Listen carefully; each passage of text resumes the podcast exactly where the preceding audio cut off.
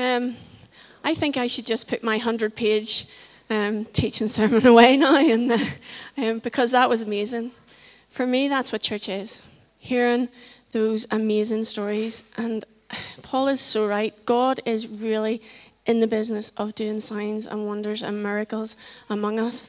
Um, and I suppose this teaching journey that we're on through Ephesians um, is an amazing foundation for how we can grow more in the things that God wants us to learn and know and do.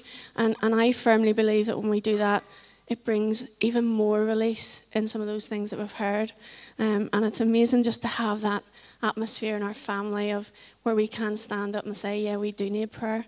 Um, I can confess that being very emotional with my big son standing up, I think for me went away a guitar player and, and, and came home a worshipper, which is, is all I could ever have, have asked for. So, brilliant.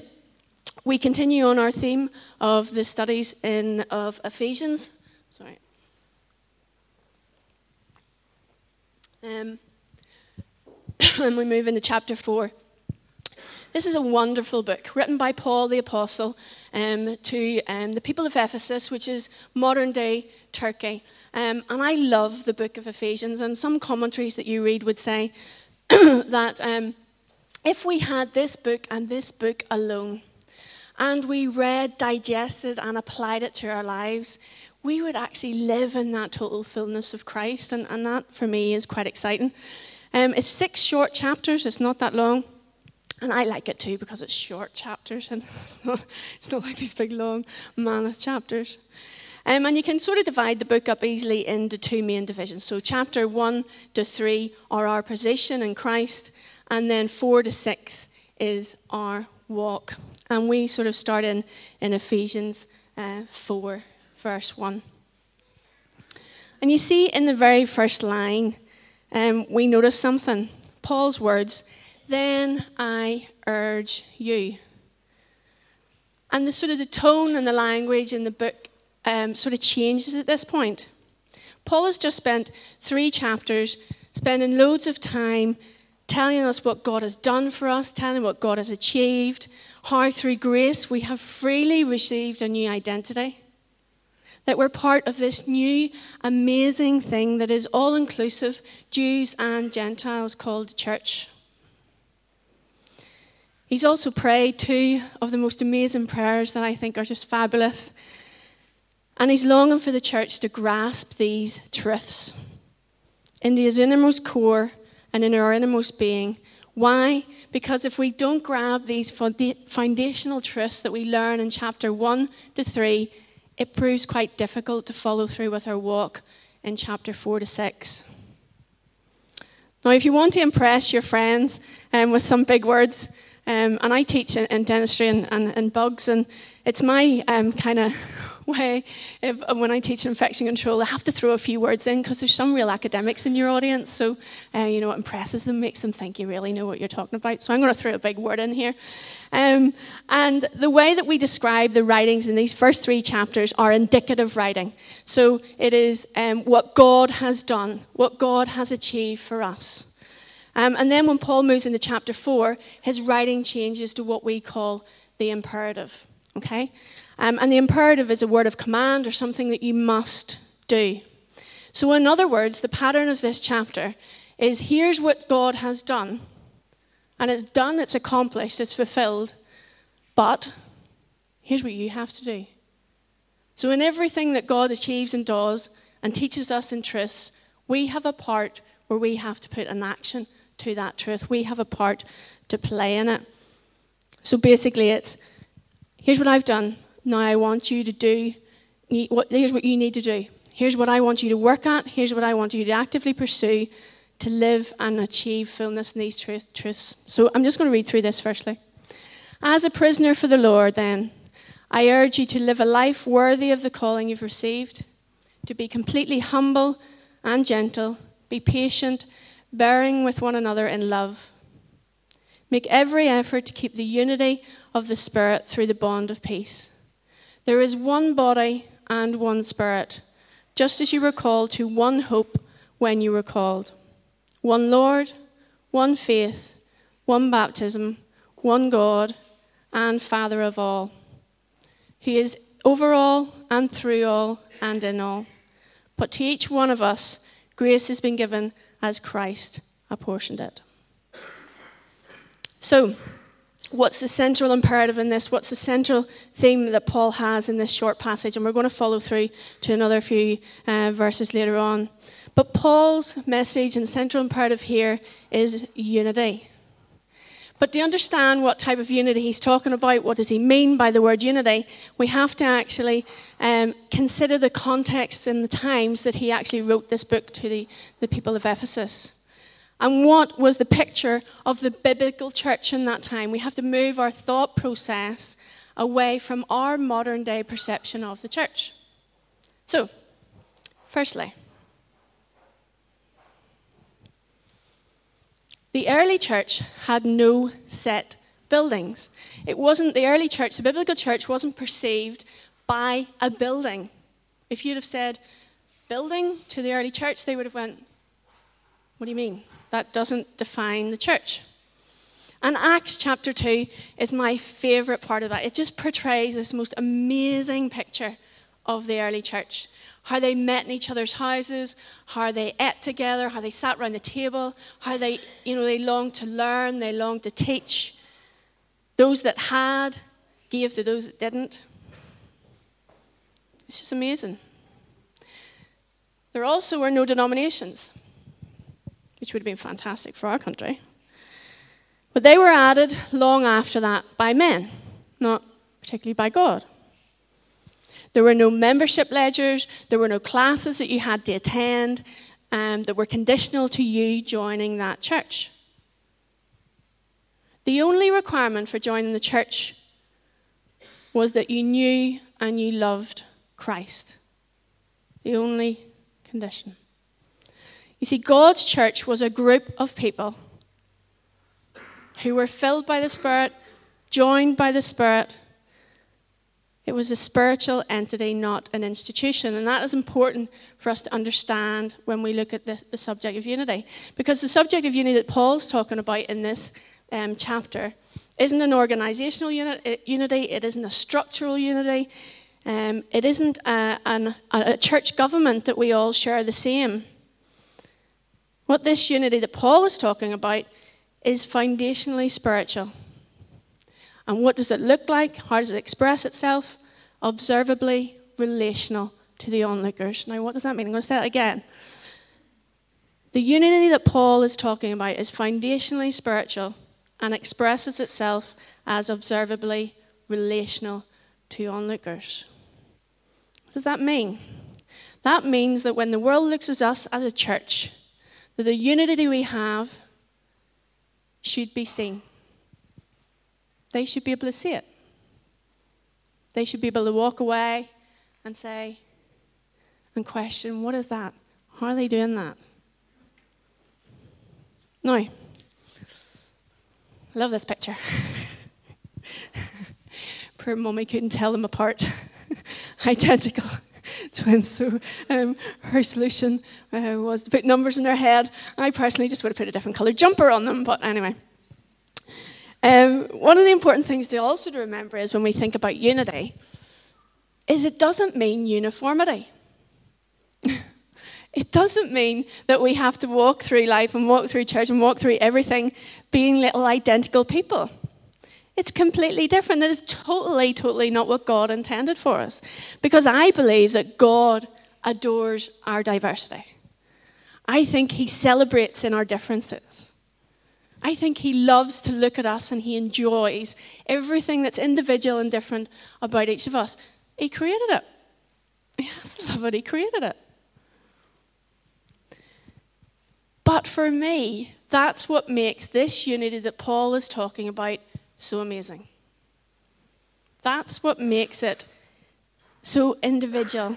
Because regardless of this collection of people's individuality, regardless of their differences, regardless of all their little quirks and, and all that kind of thing, unity is achievable. What Paul says. What God says. And for me, that is very impressive. I don't know about you, but it is to me. I should have ruffled these before. Okay, so what is another point to notice about this passage?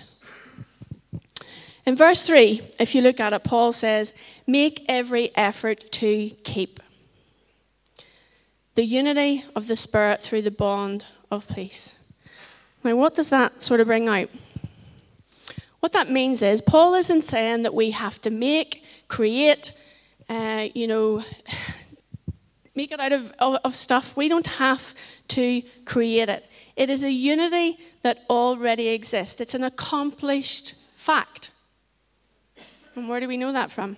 Well, God says in Genesis, let us make mankind in our image, in our likeness, so that they may rule over the fish in the sea, and so on and so on.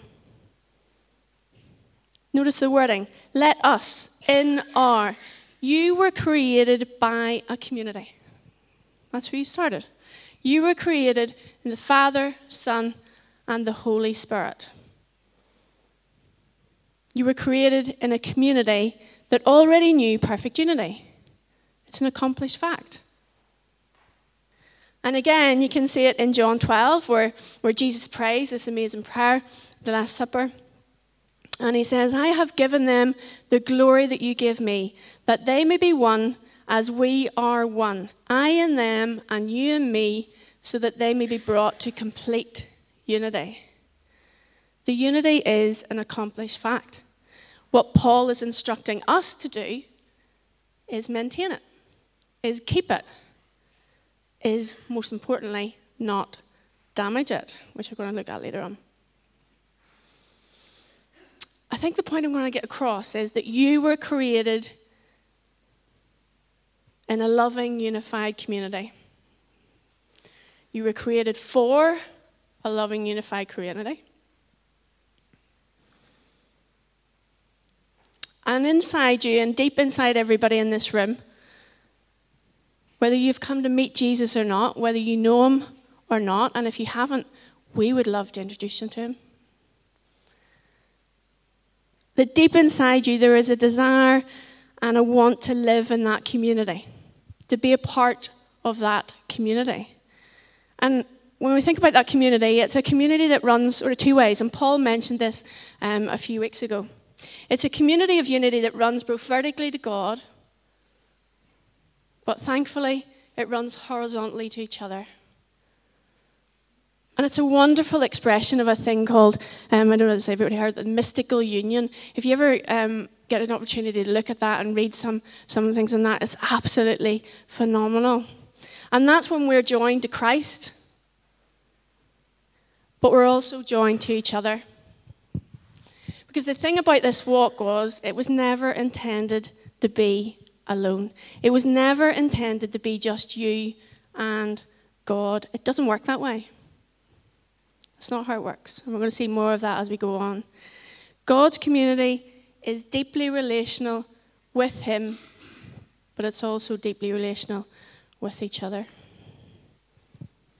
So it's hardly surprising then that as we when you look at the, the, the, passage that we've just read again, that Paul hits us first with a passage about relational unity. So, all of those terms that you see there be completely humble and gentle, be patient, bearing with one another in love are the ingredients for relational unity.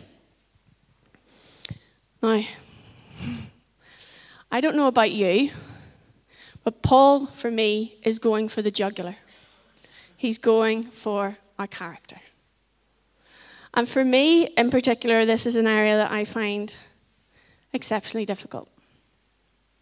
And sometimes when God challenges me on my character, it feels like this massive rock face that there's never going to be a hope in heaven of me getting to the top of. It's very difficult. But on the other hand, if I struggle with his ability to be able to change and mold and mature and grow my character to be more Christ like, then am I not questioning his ability? Am I not undermining his authority over this entire universe rather than just me? And do I not demean his power and the power that, that Paul has talked about in these first three verses, the power um, that rose Christ from the dead. What Paul is instructing us here is that if we want this unity, if we want it to work, if we want an organic relationship church to grow, then we must see these character traits humility, positively others centered. And, church, I think you're really good at this. I want to encourage you and praise you. I think it's, it's, it's, it's so encouraging as us as a leadership to see, um, you know, things like when, when people have bereavement in their, their family, then you know, life groups come together and they take the meals, you know, practical things. And I want to encourage you in that. Putting others first, that everything doesn't revolve around what we're going through. And I encourage you in that church. I think, you know, that's been so evident in our in our life body. Gentleness. We should be gentle people. We shouldn't be harsh with each other. However, that is one definition of it, but I love a definition that comes um, that the Full Life Study Bible talks about, and it defines it as restraint coupled with strength, like strength under control to help and to heal. I think that's beautiful. And for me, I kind of compared it to um, I'm in the medical field, so I kind of compared it to uh, a neurosurgeon um, who's operating on someone's brain. And it's a bit critical. that he, you know, he gets the right bits and he's not too uh, rough when he's in the brain. But a surgeon who's so precise, who's so gentle in his touch with the brain, yet he's so powerful with his hands. His hands are so powerful that they can bring healing um, to that brain. Um, and for me, that's a beautiful kind of picture of gentleness. And Paul uses that kind of theme of gentleness throughout the New Testament and other books that he talks about whenever we're called to admonish and counsel one another, um, that we do it with gentleness. Now, patience is literally translated, uh, translated the long fuse.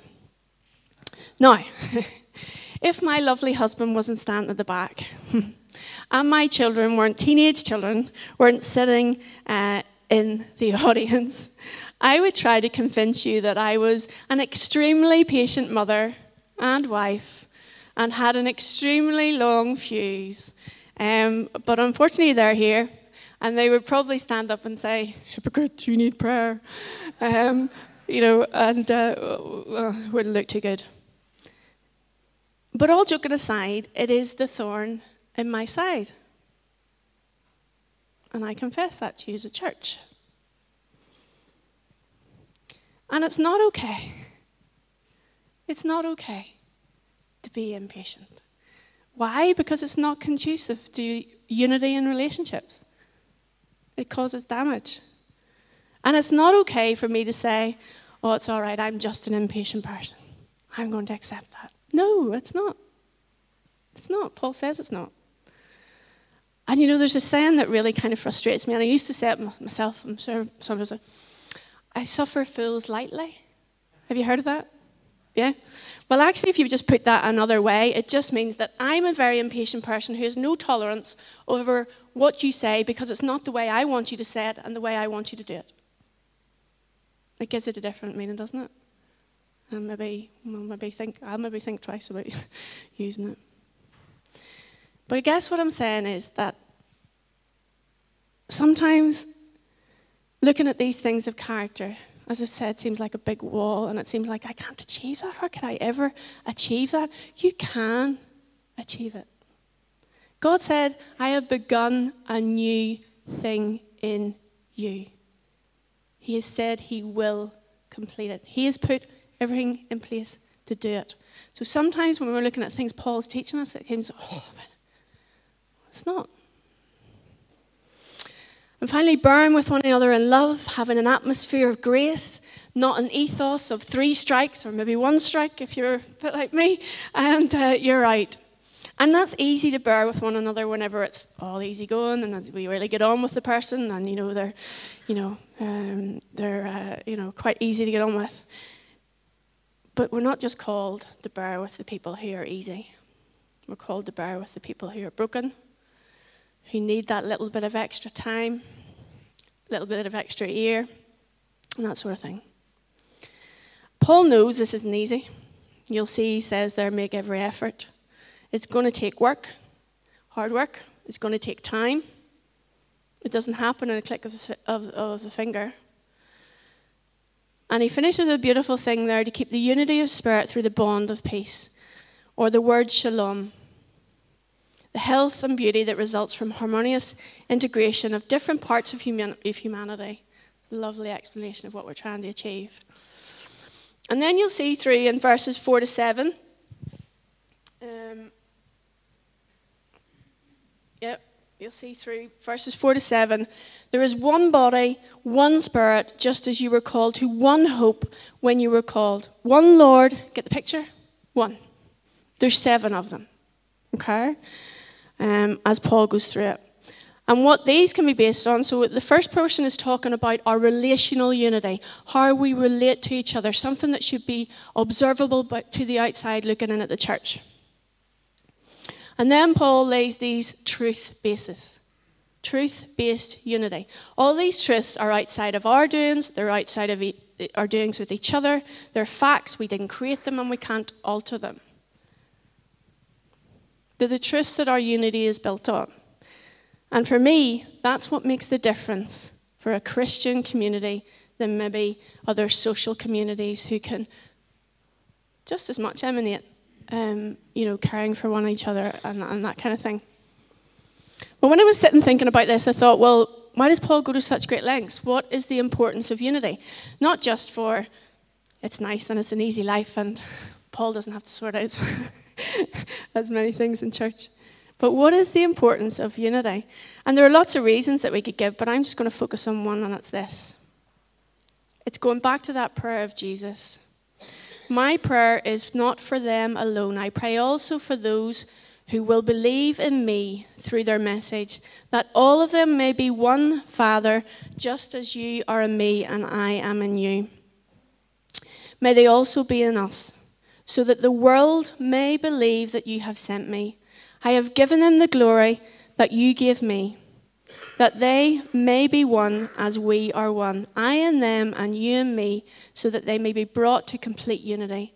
Then the world will know that you have sent me and have loved them even as you have loved me. For me, this prayer emanates the importance and the purpose of unity in directing the world straightly to Him. And we could argue that it's maybe one of the greatest tools in our arsenal for reaching out to our communities. And for me, its purpose is convincing. Um, and I think John White, in it's a book called Fight, it's a handbook for Christian living, if, if anyone's read it. Um, and he puts it beautifully like this The sight of a loving unity among Christians arrests the non Christian. It crashes through his intellect, it stirs up his conscience, and creates turmoil of longing in his heart because he was created to enjoy the very thing that you are demonstrating. That is the picture that we are called to be to the world. Why? Because every single person was created in his image, in that community image. And inside of all of us, there is that desire to be a part of it. And thankfully, because of the cross, that's made possible. So, my question before we move on to the, the next thing is what are we doing to keep the unity? What are we doing to develop the unity in our relationships? Are we refining with God's grace and His power and his, our characters? Or here's the difficult question Are we doing something that harms the unity? Either actively or intentionally through uh, um, you know, uh, dis- arguments and, and, and falling out with, with brothers and sisters and stuff. Or even passively. Because sometimes we do this and we don't realize, well, we are damaging the relationships, and it's by not engaging, or it's easier to stay out of relationships because it gets complicated whenever you get up close to people and you get to know them. So we stay on the outskirts and we avoid relationship, and that has consequences as well. So it's something to think about. And that's where Paul starts with that passage um, of. Uh, uh in Ephesians 4. And he goes on to talk about, do you like my slide? Oh, I'm not there yet. Oh, sorry. Sorry. Plymouth, let me slide. That was a cool picture. Um, Paul goes on in the next few verses to teach us about maturity, and it kind of makes sense, doesn't it? It kind of it, would be very difficult to have unity if uh, you know we had a, a set of, of, you know if we're all immature. And I kind of think of have we got sparklers and gems? Any sparklers and gems helpers? Yeah, and and Leanne, and I'm sure if I brought and Judith, if I brought you guys up here and said you, share some of the things that go on on a Sunday morning. What are some of the things that go on? And for you, the maybe visitors, our gems and our sparklers are the little babies and toddlers up to, I don't know, about three or four. Um, and I'm sure what they would share would be, um, you know, the weekly fights over the toys. That's mine. I want that. Or, you know, I don't really want to share. I want to keep this today. And that's what we expect. And that's fine. They're children. They have to grow, they have to mature, they have to learn, they have to develop, all of those things. But the church is exactly the same. Paul is saying to us, we have to grow. We have to grow into maturity. God's vision for his church is not for um, to be full of, of, of toddlers and babies. His vision for his church is that we grow, change, and mature. So let's see what Paul says about this. So we read on, verse 8. This is why it says, When he ascended on high, he took many captives and gave gifts to his people. What does he ascended mean? Except that he also descended to the lower earthly regions. He, he who descended is the very one who ascended higher than all the heavens in order to fill the whole universe. I haven't got a clue what that means, do you? For me, those sort of verses, they are quite complicated. But for me, what Paul is painting the picture of our victorious Lord. Okay, so if you go back to Roman times when Paul was writing this, um, when the Roman army came back um, as conquerors, they came in chariots, and with their char- in their chariots they had what you call their booty, right, or what they'd taken from the people that they'd beaten. And the people would have ran after the chariot, um, and they would have the Roman soldiers would have thrown out all these treasures to the people as gifts in recognition of their victory in the battle. And for me, that's what Paul is kind of is kind of. I'm sure there's a deeper theological thing in it. I'm sure somebody could bring me on it. But for me, what Paul is painting a picture of that our Lord is, you know, He's up there. He is back in heaven. He has all authority to give out these gifts that He's going to talk about. He's the victor. And when you look at the gifts that um, that Paul talks about, it's the apostles, the prophets, the evangelists, and pastors and teachers. Now, I'm not going into those individually today, we haven't got time. But one thing I want you to notice about those gifts is they're people. Isn't it? Whereas a lot of the times when Paul talks about gifts, it's about talents or, or things that we can do. But apostles, prophets, evangelists, pastors, and teachers, they are people. And for me, that kind of stood out to me. How often do we look at our worship leaders and go, you're a gift to me. Or how often do we look at our, our, our small group leaders and say, You're a gift to me? It's amazing. It makes us think in a different way. Now, as we read on, I just want to fly over here. Have you heard of the fatal comma? Anybody heard of the fatal comma? You've heard of the fatal comma? Okay. Um, I'll tell a wee story that will hopefully help you explain about the fatal comma. So, um, this lady had gone, lucky girl, had gone to Paris with her friends, and she was out on a shopping trip. And uh, she came across this beautiful antique in this antique shop. And uh, she really, really wanted it. And so she, being the obedient wife, as I am, she uh, emailed her husband and she said to him, I found this beautiful antique. Is it okay if I buy it? And the email came back and said, No price too high. And she thought, fantastic. And she went in and she bargained and she bought this antique.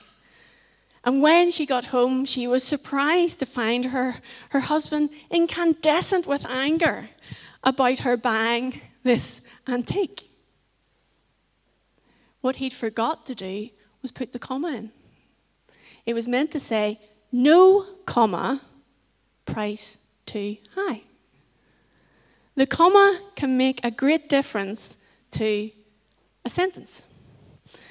And um, if you look at this, this, this verse, verse 11, really none to, when Paul talks about um, those gifts that I've just said, um, the King James Version, which was the first translation that we had of the Bible many, many, many, many years ago, and actually, do you know, it was so controversial that the reason that it had to go to the king to authorize it to be uh, put out into public knowledge, that, hence why it's called the King James.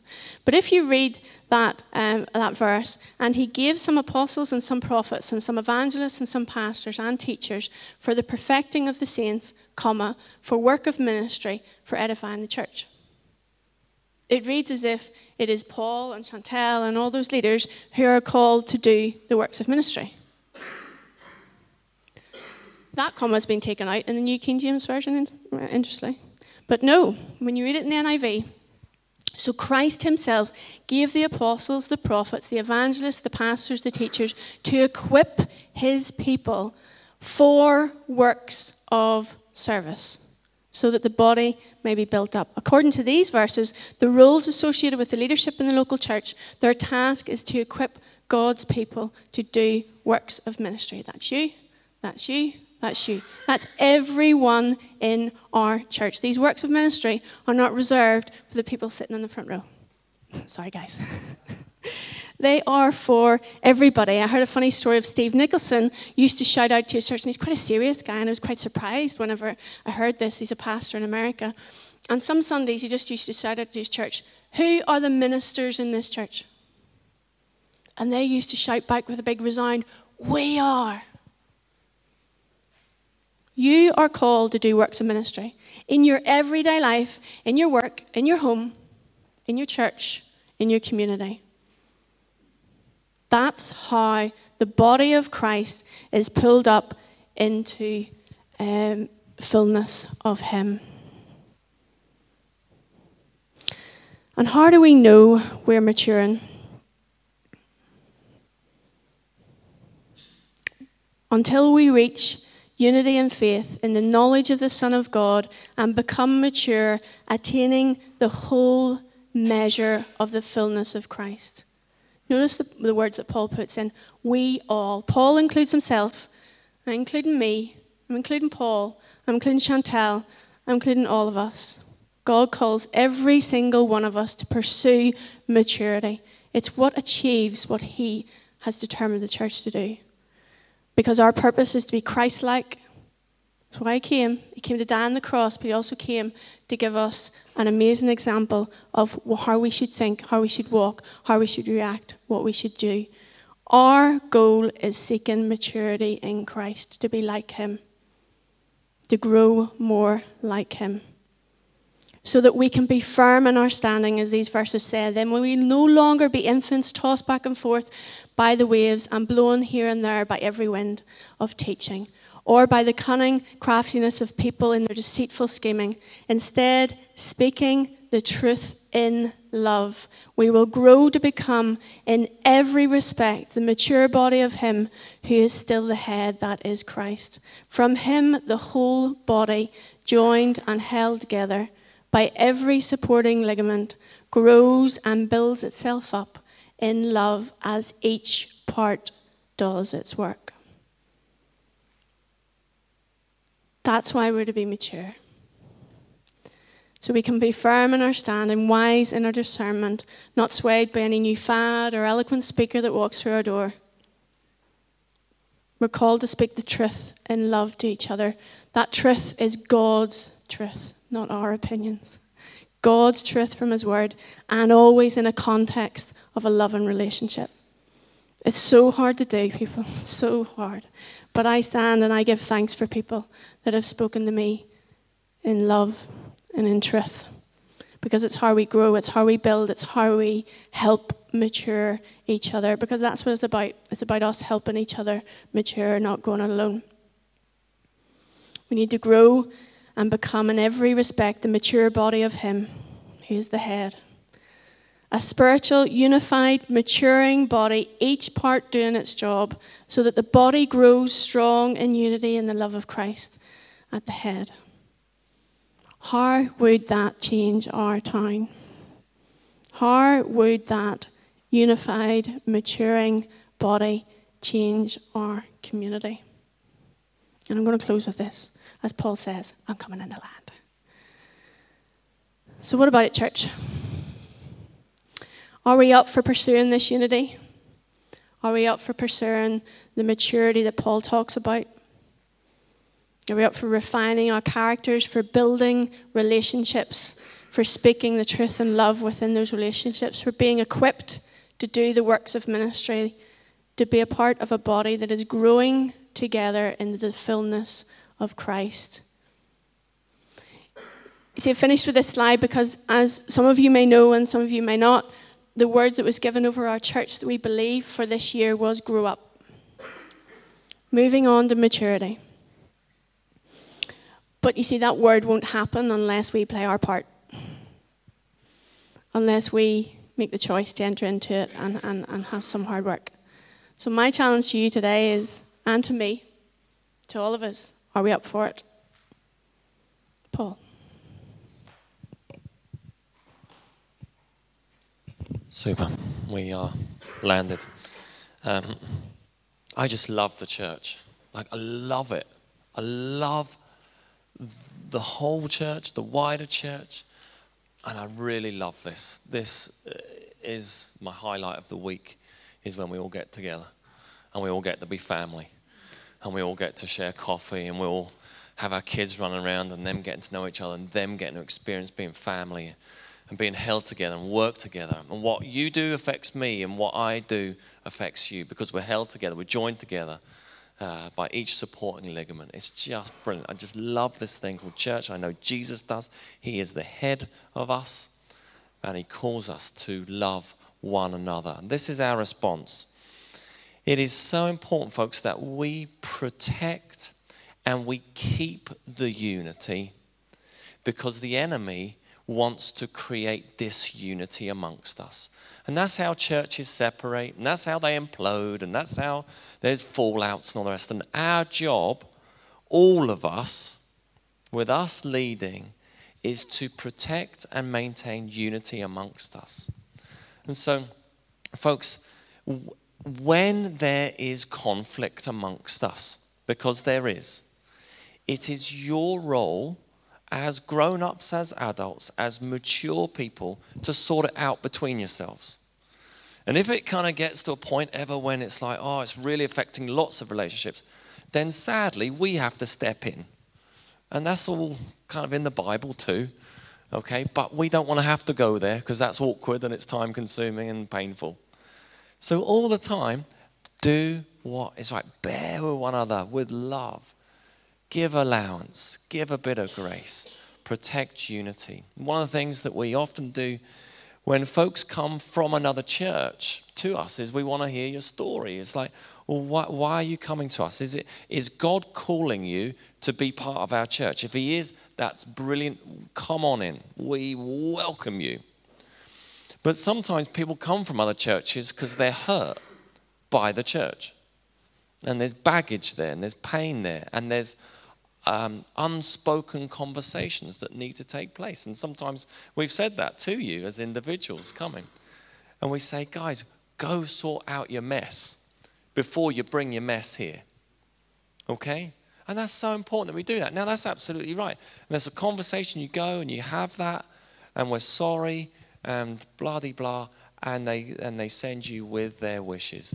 And you come to us and you, you leave that behind. You don't let that play out in here. Does that make sense? I see a few nods there, which is wonderful. That was great. Your um, our response to that is let's just let's just love one another. There's, there's so much love in the room this morning. Just just uh, just go do that. And do you know the unbelieving world, the the the people on the uh, who look at church when they see love another.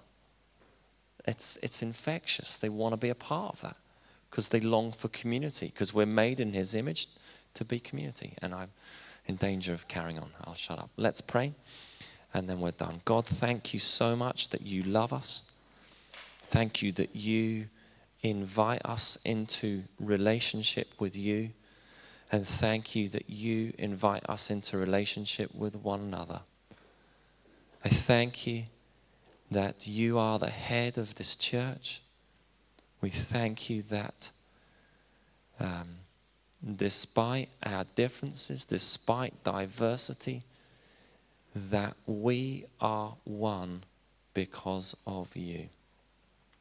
We pray that you would protect that unity amongst us and help each one of us, our children and our teenagers as well, to always seek unity and loving of one another. Help us to create in our midst a culture of preferring of one another, of putting others before ourselves. Amen.